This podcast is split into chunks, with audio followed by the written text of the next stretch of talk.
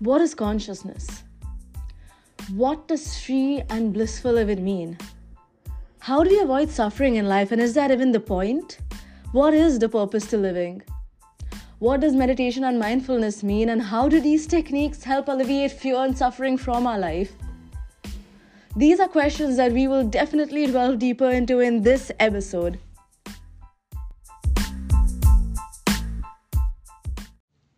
I am Pratna and you're listening to Paradigm Shift. If you're new here, welcome to my podcast. This space is for motivation, personal development, as well as spiritual development, and I really hope you enjoy your time here. In today's episode, I bring in a very special guest, Jordan Lashley. He is my yoga instructor in Boston and introduced me to the concept of hot yoga as well as philosophy, to be honest. I have loved every session I have with him, and I think he is the most perfect person to bring in on this episode to talk about what consciousness is and how we can live a more happy and blissful life. So let's get right into it. Well, that's the end of my episode, guys. I really hope you enjoyed it.